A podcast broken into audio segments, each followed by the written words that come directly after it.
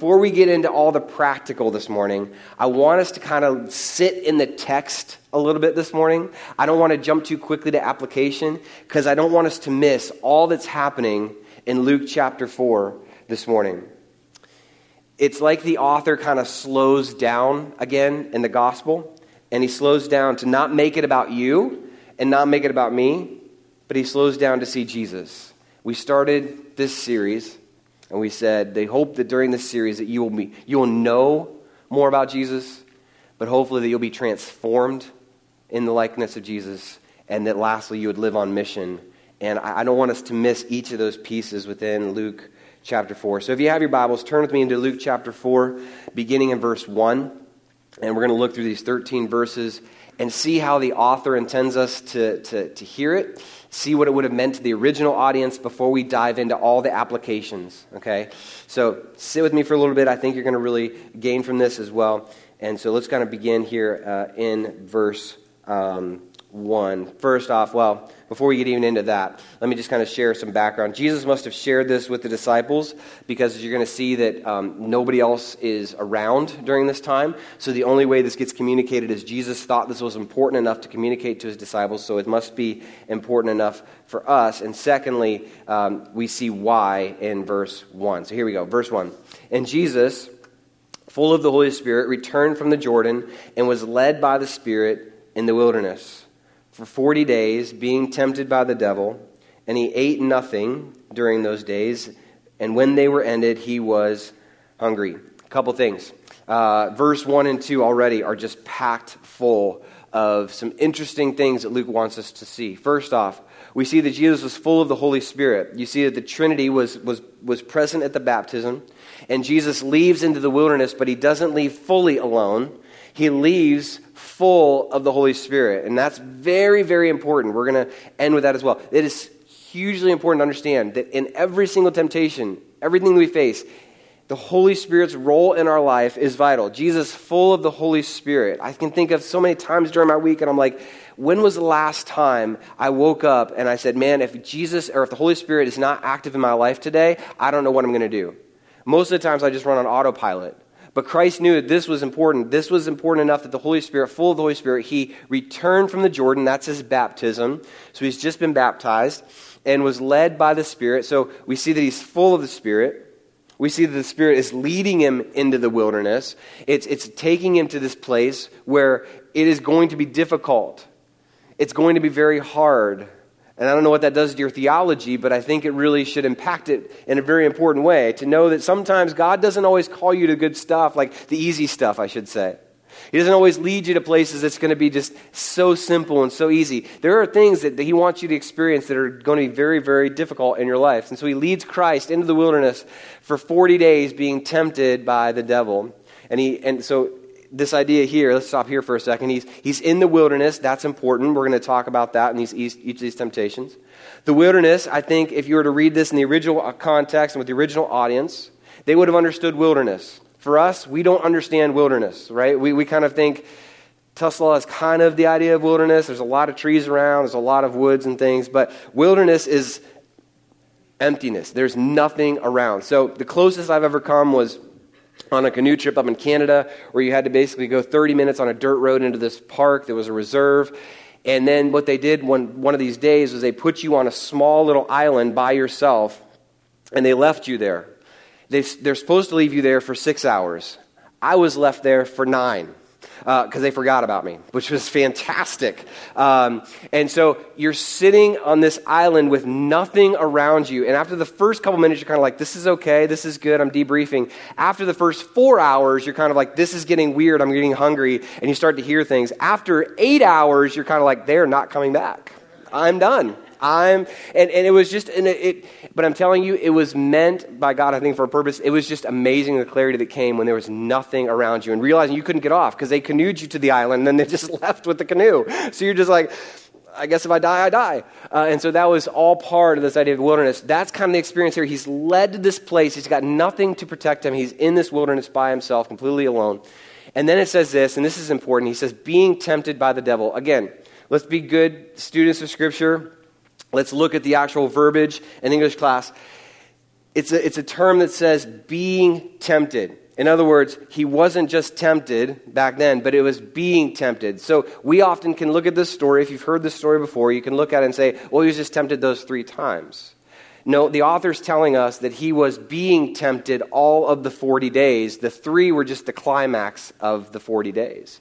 So the being tempted was Christ was tempted every single day, every single moment to give in to whatever his urges were in the human, human side of him and every single time there was a new temptation. So the 40 days was, was always there. It was constant. So he was full of the Holy Spirit. He returned from the Jordan. He's led by the Spirit. He's in the wilderness. He's there 40 days.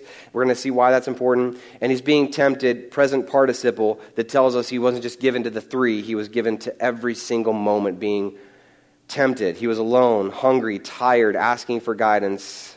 And once you get all that down, then we get to the end and it says, And when these days had ended, he was hungry. Thanks, Luke. Um, after 40 days, he gives us the clarifying statement of, and he was hungry. you think? Uh, after 40 days, uh, you've all had the hangry experience. Can you imagine 40 days after in the wilderness being tempted all the time, and you're like, I could just use a really, really unhealthy burger right now? I don't know what he wanted, but it was something he probably craved after being in the wilderness for that long, and he was hungry. And so then we pick up on all these temptations and like I said, I want to hit each of these temptations and hit it in the practical side of Scripture, and then we'll save the application for the end. So stick with me as we kind of walk through what I believe Luke wants us to see uh, in this passage. So we begin verse 3. So he's in the wilderness, he's hungry. The devil says to him, If you are the Son of God, command this stone to be bread. Now, 40 days, wilderness, alone you probably start to see some things. And then, even worse, was these stones that were in the wilderness. Many believe this was actually near the Kidron Valley. These rocks that were actually out there were about the size of a loaf of bread, and they were white and they were smooth. And so, every time you saw a rock, you're like, I wonder if that's, I wonder if that's, that looks like bread. And that's just horrible. That's just miserable to think, man, that it's right there in front of me, but it's, but it's a rock. And he, the devil comes to him in the midst of his physical needs. That's the first temptation, his physical needs. And he looks at this stone and he says, You're the Son of God, right? You can do whatever you want. Miracles are not a problem for you. You could easily command this stone to be bread and solve all of your problems. Easy, simple. Tell it, it'll happen. Eat some bread. It'll probably be warm. You're the Son of God. You can do whatever you want. This thing's going to be amazing and he tempts him with his physical need. And you think, why, why that? Why, why bread? Why just that urge, right? And this is important because I feel like these temptations were all meant to push us to a clarifying statement. We'll get to the clarifying statement but they're meant to push us to the context of Jesus Christ in the wilderness and to push us back to another group of people that were in a wilderness. They were in the wilderness for a set 40 amount of time. So if you know your Bible, if you've been in a church for a while, you realize that the Israelites in the Old Testament were in the wilderness for 40 years. Christ is in the desert for 40 days. As a good Jewish person, you're hearing the story of the temptation of Jesus, and you're like, oh, I've heard this before. This is like when we were in the wilderness for 40 years, and we were hungry then. And, we wanted things then. And, and God sends manna and quail to them in the, in, in the wilderness and they're fed. That's the crazy part. They weren't even not eating, they were eating all the time. They were eating so much that they were full every single day. They had enough for what they needed until it came to the point where they were just tired of the same old meal. You've been there. You know what I mean? Like when you get home from the end of the day and your wife or uh, husband or whatever is, is there and and they're like, what's, what's for dinner? Because you've been working and they haven't, or they just got home at the same time, and you hear the wonderful words of leftovers. And you're like, yay. Right? I don't know if you're just like me. I'm just like, every time I hear leftovers, I'm like, Great. Um, just because, like, they're not always my thing. Like, we had that before. Why do we need to eat it again? Because we didn't finish it and the whole thing. So we get complaining and we get, you know, that whole thing. Israel was the same way with this quail. We've had quail before, we've had manna before. It's always the same thing manna, manna, manna, quail, quail. I'm just sick of it. Can we just have chicken one day or bacon or something? Can we just mix it up a little bit? Jesus is in the desert and he can't eat, much like the Israels in the desert, and they cannot, or they have eaten, but they're just not satisfied. Which brings us really to the heart of the temptation. And all three of these temptations is going to be this one question. And let me dissect it in a minute, but all of this is going to go back to one question. And every single temptation, every single one that you will face, every single one that is mentioned here, we start with physical needs.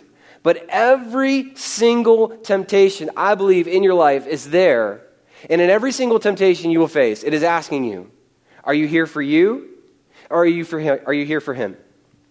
And you look at Israel, and that was the question before them Are you here for you and the quail and the manna and the just being fed all the time? Or are you here for him?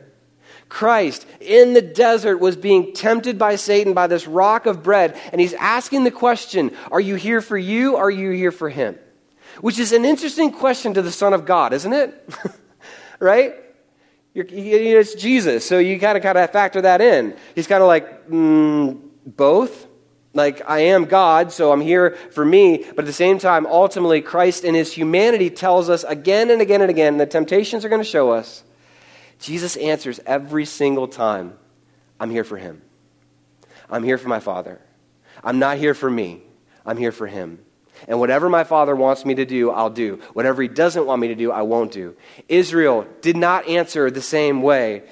If you read in Psalm 106, it gives us a concise view of Israel's history. And I'm going to reference each of, them, each of these temptations back to Israel in Psalm 106. And so in the beginning of Psalm 106, he says this Give thanks to the Lord, for he is good. Praise the Lord. Oh, give thanks to the Lord, for he is good, for his steadfast love endures forever. Who can utter the mighty deeds of the Lord or declare all his praises? Blessed are those that observe justice, who do righteousness at all times. Again, it's all about him. David in the Psalms is writing all about him. It's all about God. It's all about what he wants and not what I want. And then you get into the Israelites, and we see how they fare in this idea of physical needs. And in this section, uh, in verses 4 and 5, we read this, and you pull that, or I'm sorry, uh, 6 and 8, somewhere in there. Pull this up. He says this um, But they had a wanton craving in the wilderness, and they put God to the test, and He gave them what they asked for, but sent a wasting disease among them. In other words, in the physical needs, in verses 14 and 15, he says, I, I, I wanted all of these things. I wanted the man. I wanted all these things. But in the midst of it, you can read the story that as they wanted these things, God said, I've given you all that you've wanted and then some. And you still complain to me. You still make it all about you. And so what he does, he sends this disease among them, and they need to turn and be saved of it. We'll get into that much in another, another series. But they had this craving. They looked at the needs that they had, and then they said, We want what we want. We don't care what God wants. And they put God out of the picture.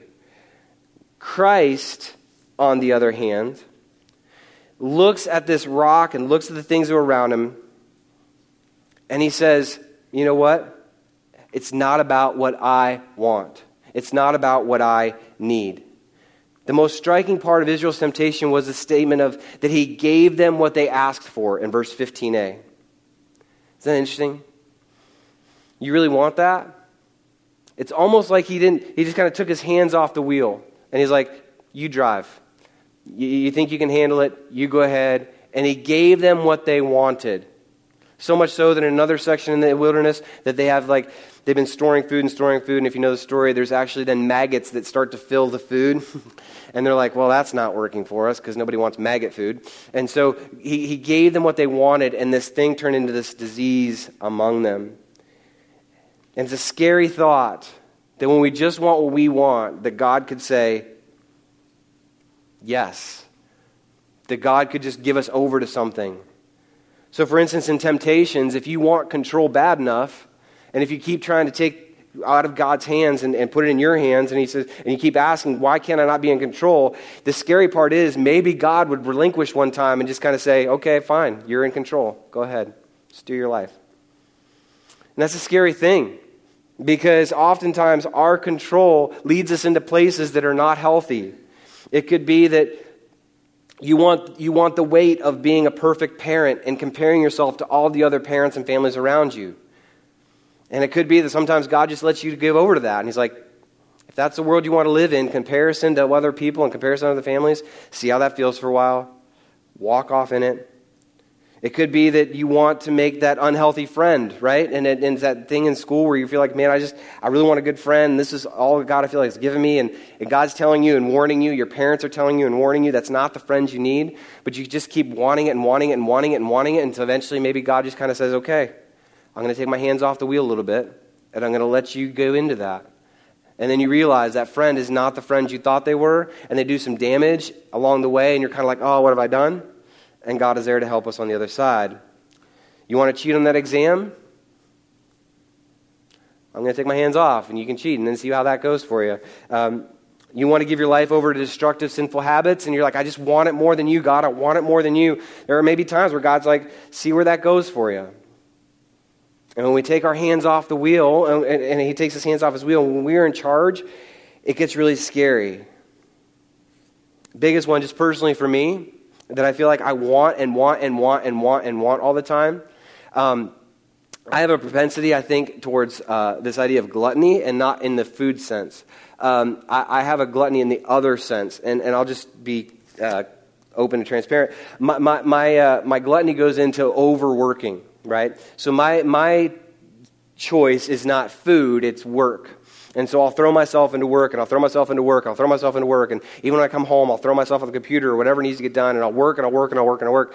And the hard part is you live in a culture where that's like excel, accepted and celebrated. And everybody's like, good for you. You're working hard. Nice job. Putting in more hours than everybody else. That's awesome. That's great. But what it is, it's a selfish motivation. It's, it's really more out of guilt. It's more out of fear. It's out of, am I going to do something wrong? And, and I give myself over to it. And there are times where God takes his hands off the wheels, like, hey, if you want to overwork, overwork, man. My body starts to shut down. My family starts to, to fall apart. Uh, work and job and even church starts to kind of go by the wayside, which sounds weird because that's where you're, you're, I am working. And, but there's this thing that God says if I'm not enough for you, and if you're going to turn to work, that's a problem. If I'm not your identity and work becomes your identity, that's a problem. And every single temptation, and that being one of them, he's asking me the question is are you here for you or are you here for me? And I have to keep asking myself that same question. In this work week, in the hours I'm putting in, all these things, am I here for me or am I here for him? I don't know what your temptation is, but it's a constant thing that I fear that God may sometimes just hand us over to something that is completely unhealthy. And the first temptation comes in this idea of physical needs. And in your physical need, whatever it is, are you here for you or are you here for Him? Because ultimately, we're here for Him. Jesus answers in verse 4. And Jesus answered him, It is written, Man shall not live by bread alone. Isn't that amazing? In the midst of everything there, he quotes Scripture back and he gets back on track. You can almost hear the words later in Jesus' life of there's birds of the air and lilies of the field that are dressed finer than Solomon, right? There, there are things that he says, do not be anxious for anything, but by prayer and supplication make your requests known to God. He, he writes that through the Apostle Paul later in Philippians. Philippians 4, 6 through 7. Don't worry about anything, but in everything, through prayer and petition with thanksgiving, present your requests to God. And the peace of God, which surpasses all understanding, will guard your hearts and minds in Christ Jesus every single physical need that you have is it a question are you going to trust him or are you going to trust you? Jesus trusts the father and he says i'm hungry it's been 40 days i get it but i'm going to be better than israel and i'm going to say whatever the father wants. Israel said whatever we want and we make god do what we want. Jesus says whatever god wants i will do. And the first temptation, I believe, points us back to Israel, and it gives us hope for even our world today of God is there asking that question again and again. Are you here for you? Or are you here for him? Temptation number two. This is verses 5 through 7. And the devil took him up and showed him all the kingdoms of the world in a moment of time. And he said to him, To you I will give all this authority and their glory, for it has been delivered to me, and I give it to whom I will. If you then will worship me, it will all be yours. To which we ask the question Is that right? Is he, is he lying or is he being serious? Does, does he have the power? Does he not have the power? Can he really do that? Can he not do that? What's the theology tell us, right? He says, To you I'll give all of this authority and their glory. You want reputation? You want to take out Rome? You want to be the superpower of the day? I'll give it to you. Just worship me and I'll give it to you. Here's the tricky part about Satan, and it's the tricky part about us every single day of our life. It was a tricky part about Jesus. It's a tricky part about Israel and the Old Testament, is he gives you half truths all the time. He'll give you a half truth and an accuser, and he's a liar because here's the truth of this statement. Yes, he is prince of this world. Ephesians chapter 2, verse 2, John 12, 31, John 14, 30 talk about Satan's power that is here on this earth that God has kind of given him control over these things, and we see sin all around us and brokenness around us. He says, So there is, yes, there is power here. And he does have real power. Let's not second guess that. But the other side of this is he has no authority to give it to anyone. All his authority and all his power is governed by God himself. God, the author, the king who is ruling on his throne, looks at Satan he says, I will let you go so far, but you have no power that is not given to you or granted by God Himself. It's the equivalent of Dwight Schrute, who is the assistant regional manager, not the assistant regional manager, the assistant to the regional manager. Or in one episode, he was the honorary volunteer corporal in charge of assisting all activities according to security, right? It's uh, these titles that sound really big and important, but they really have no power. Satan has power, yes, but it is limited. And he tells a half truth here. He says, Yes, I am ruler of this world. I can, I can do things here. But all the authority that he has is given by God. He has no authority to give this to Jesus. He has no power to give this to him. And so he says, I give you all these things if you will worship me. Here's the other temptations to stake. Not only that, that he would worship Satan, that's, that's number one, that's huge. But the second temptation in Christ's life had to be this in his humanity. What he's offering him is another way out other than the cross. That's what he's offering. The, the, the, Israelites, the Pharisees, all saw the Messiah coming and setting up his kingdom on earth and ruling on earth and taking out the superpower of Rome, and Israel becomes the new superpower, right? All the reputation of Israel is known again as it was in the Old Testament, and everybody fears Israel. Israel is the massive power. We can take control, we can take it by force. We are now the ruling superpower of the world. As a nation, we are now the nation. Satan is offering Jesus, you can be that nation, and you don't have to go through all the pain of the cross to get there. All you got to do is worship me. I'll give it to you. We can skip all that part, and, and, and you can have what you want right here, right now. The glory and the worship is part of it, but ultimately it's that Rome would go away, the earthly king would reside over the nations, and this was a quick pass to get to the earthly kingship that was going to happen that all nations would be under the rule of God. That Israel was tempted as well in this way. This glory question in this temptation number two is this glory belongs to whom? Who do we give glory to? Israel was tempted in the same way in the Old Testament, uh, Psalm 106, 19 to 20. In the wilderness, they're given the Ten Commandments. They go up on the mountain. And they come down from the mountain. In verses 19 and 20 of Psalm 106, it says, They made a calf in Horeb and worshipped a metal image. And it was kind of a golden thing. It wasn't just metal, but it was golden. He worshipped this metal image, and they exchanged, this is the key, they exchanged the glory of God for the image of an ox that eats grass. to which you got to ask, is that a, I mean, I mean, in a rational, sane mind, you've kind of equated, okay, I'm going to I'm to do the same, same thing. So I think of God, I think of His holiness, I think of His glory and all that He is, and I think that's the equivalent to an ox that eats grass made of gold, right?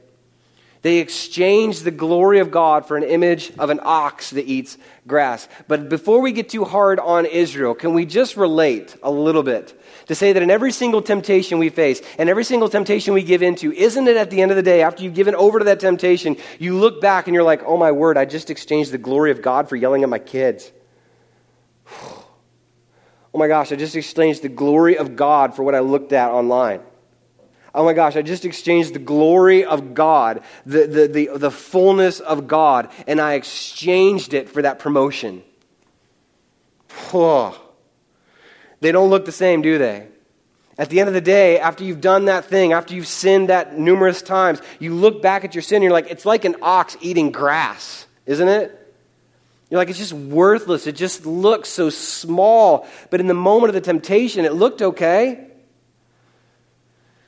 Israel's with us in this. And they fail this glory question. God says, You're going to worship me, or you're going to worship me alone. I'm going to give you the Ten Commandments. No sooner does he come down the mountain and there's a calf. They're like, No, thanks. We got bored. You took too long in the mountain. You just got to speed that up a little faster, and we wouldn't have had this problem. We made this ox. Pretty cool. He eats grass. It's the god of Baal and the whole thing, so we've, we've exchanged it for you. Didn't go well for them. Um, and Jesus does not give in to the same glory question. Instead, in verse 8, and Jesus answered him, It is written, You shall worship the Lord your God, and him only shall you serve. Get away from me. This is not worshiping you. This is worshiping the only one that I can turn to, and that is God himself. So, temptation number one, he talks about the physical needs. Temptation number two, he talks about glory and the reputation of who he gives. And then, thirdly, the temptation is this, and this is the temptation of our trust. It's a temptation to trust over testing. This is interesting. Luke chapter 4, verses 9 through 11. And he took him to Jerusalem and set him on the pinnacle of the temple. In other words, he took him and he put him at home base. He took him in home field advantage and he put him at the place that he would feel most at home and most comfortable, which is the temple. Okay? God's glory resided in the temple in the Old Testament. The temple was seen here, and you could see that God was I'm like, it's almost like if there's any place Jesus would feel comfortable, it would be here at the temple, closest to God. He sets him at the temple, at the pinnacle of the temple, and he said to him, If you are the Son of God, throw yourself down from here. And then he does something crazy. Satan starts to quote Scripture. For it is written, He will command His angels concerning you to guard you and on their hands they will bear you up, lest you strike your foot against a stone.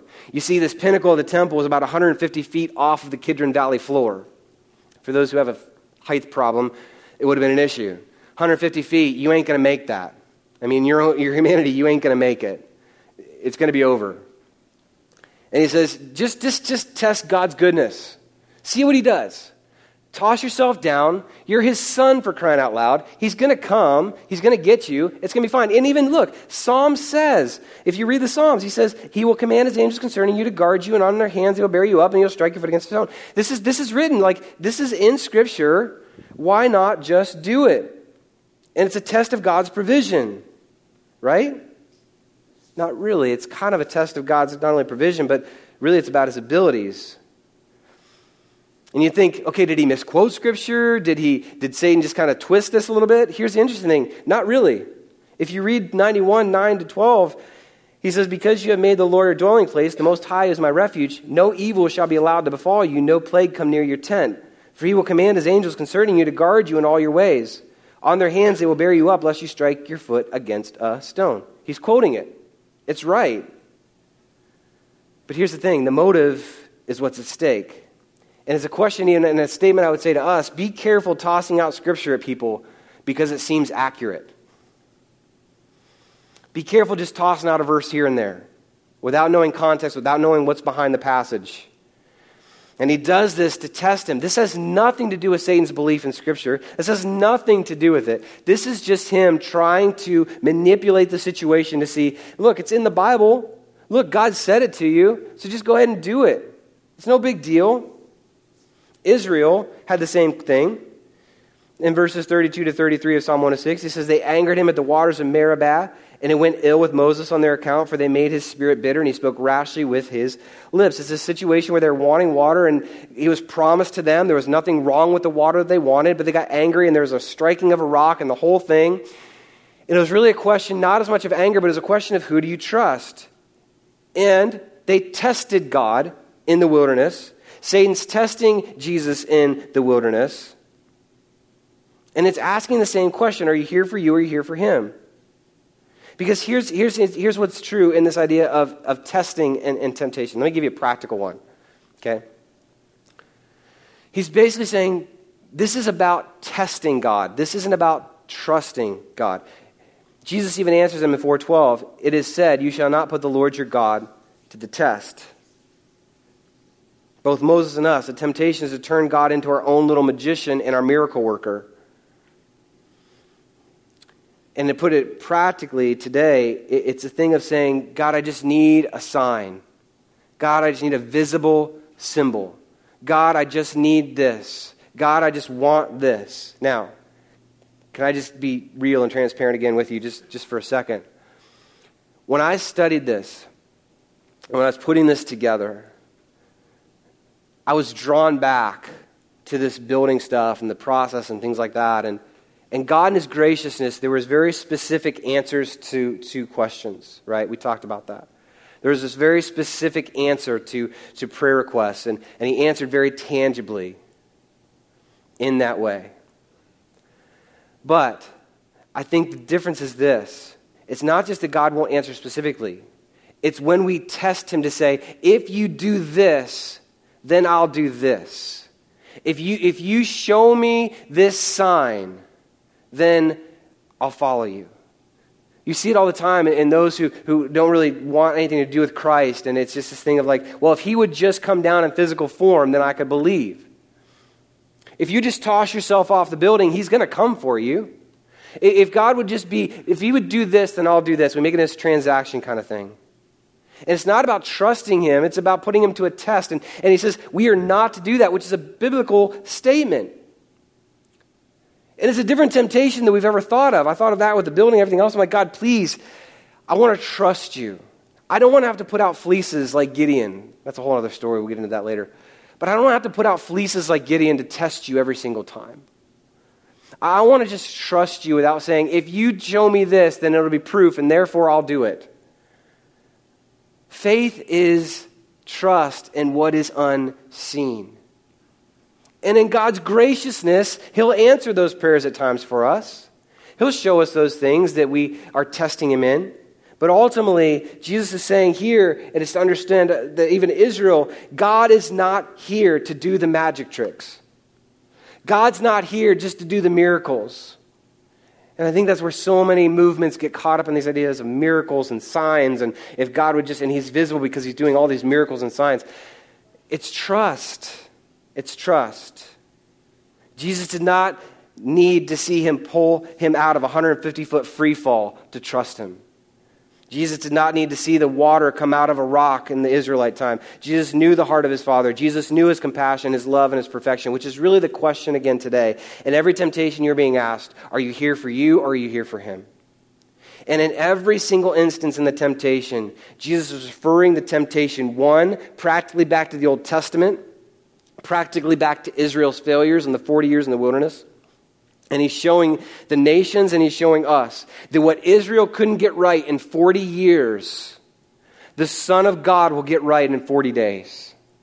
What Israel continued to mess up time and time and time again in their humanity, Jesus is different. Jesus is the Son of God in his humanity, and he answers every single time. I'm not here for myself and my own humanity and my own wants. I'm here for the Father. And if the Father says do it, then I'll do it. But if he doesn't do it, then I won't. You shall not put the Lord your God to a test. And when the devil had ended every temptation, he departed from him until he departed from him until again an opportune time and you'd see him again come in the garden. And you see him come and ask the questions Is God really going to be here for you? Is God really going to see you through this? Every single temptation is like that. Satan is going to continue again and again and again. Ask the same question that he asks in Genesis Is God really good? Because if he is, would he really do that to you? Would he really put you through something like that? The Bible says this, and it you know, could even give you chapter verse that's out of context, and you're just like, well, I guess that's true. Instead, it's a trusting and saying, I am not here for me, I am here for Him. And every single temptation is that. And can I just say as we close, I am thankful that as we look at this, I don't need to give you a bunch of practical, okay, get an accountability partner, get the time, get the safeguards, do all that kind of stuff. If you want to know all the details and specifics about how to hit your single temptation, great. Talk with me, talk with somebody else about what your temptation is, because here's what I know about temptation. Let me give you one practical. This is going to be your best practical of temptation I'm going to give you all morning. You want to get practical in beating your temptation? Let me give you one thing that'll help confess it. Say it out loud to somebody else you trust. You want to be temptation? Be honest. Say something about it. Confess it because otherwise you're just going to continue to hold inside. It's going to be you. It's just a sin between me and God, right? We make up this thing, of this Christian thing of like, it's just an unspoken. What is that, right? I mean, that's Okay, uh, great. I'll pray for you and your unspoken, whatever that is, right? It, it, it, it, you got to be able to find somebody in this world to confess that thing to. If you want a practical guide, well, I just want an accountability partner. I just want scripture. I just want to beat this thing. Great. Tell somebody. Be like, dude, I messed up and I'm done trying to mess up. I need help. Confession is the key to temptation. And not just to God, but to those who you offend, those who are part of this. That's your, that's your practical. But let me just move past the practical into one and, and even better news for you. It's not just about fixing the temptation. As you mature in Jesus, it's not just about trying to beat every single temptation. It's about being thankful for the God who beats every single temptation that has come in your life, that is in your life, and will be in your life in the future. Because guess what? None of us in this room got temptation beat. None of us are going to be like, dude, I nailed it. 42 years old, man. I don't deal with it anymore. Must I, in my younger days, yeah, I could see that, but now, like, I don't even get tempted at all. Like, it's just clear sailing to heaven. I'm most sanctified now that I've ever been. Like, what is no, no? Nobody's made it. Nobody's arrived. Right? I got 80 year old guys I've talked to. They're like, I am still dealing with stuff. I still got junk in my life, and I just can't wait to get to heaven until the stuff gets off me and it's just gone. The reality is, it's not just about fixing the temptation. The reality is this morning that we got to be thankful for what Christ has already done in us. So let me close with this. I am thankful for Christ. I am thankful for Christ because he destroys temptation. I'm thankful that he promised to provide a way of escape in 1 Corinthians 10 13. I am thankful that he knows me and my own stupid sin, yet doesn't condemn me. I am thankful because of Jesus, because I can model his way of dealing with temptation with my kids and those around me, that I can take it in grace. I am thankful that Jesus gives me answers for my unsaved friends in the area of temptation. I'm thankful that Jesus beat Satan in temptation. I'm thankful that the Holy Spirit fills me with power to beat temptation on a regular basis, just like it did him. You see, we can look at this, we can kind of get, I just got to fix it, fix it, fix it. Or you can look at temptation and say, man, how cool is it that I know that every single temptation I face, there is grace for it. There is freedom found in it. And not because I'm that great, but because God is in me to beat every single temptation I'm going to face. And I just have to answer one question Am I here for me or am I here for him? I'm here for him. So, God, take whatever this temptation is. I want you to get rid of it. I want to confess it. I want to get out and make it about you. Are you here for you or are you here for him? Let me pray for us. Father, I thank you this morning that in every temptation, this is not new to you. I thank you that you're the better Israel. I'm thankful that you are the better children of God. That as Israel failed, you were perfect. That as Israel wanted what they wanted on their own terms, you consistently, even as a son of God, said, It's not about my will, but the will of the one who sent me. Father, I pray for everyone in this room. I don't know what we're dealing with. I don't know what things we have in our closets and things we feel like we just have going on in the temptation world. But God, may we get to the bottom of it and say, What is it? And then once we identify it, then we can say, Okay, God, I need to confess it. And then once we confess, we need to live in grace and freedom to say, You are a good God. You will rip this out of me. You will eventually make this good. If I continue to take the right steps and saying, It's not about me, it's about you. And in every single temptation, God, I pray that you would give us victory over them. That we would continue to say, It's about you and not about me in every single thing we face this week. Father, as we close out, we want to just echo these words through song that we have the Spirit living in us, that we have a Spirit who is alive. I love the phrase, Father, in the song that you said that there is, there is a glory that will not be diminished. There is a glory that will not be exchanged for an ox that eats grass. But we can look to your glory as the only glory that's needed. And Father, that you would set the pace and the direction of our lives. May we sing out in the freedom that we have in you. Father, if there are people here this morning that they just need to confess some things, I pray that they would find the right person to do that to and with. That they would just confess those things, say, hey, here's, here's my week, here's what I've done. And you just get this out in the middle of the song, whatever. But for those, God, who maybe have been through this week like mine, and it's just been temptation after temptation, and some have been great, some have been bad, and, and yet I can turn to you at the end of the day and say, But God in me is making me perfect. The Spirit living in me is biting, fighting every temptation so I don't have to. May we sing that out this morning. It's in your powerful Son's name we pray. Amen.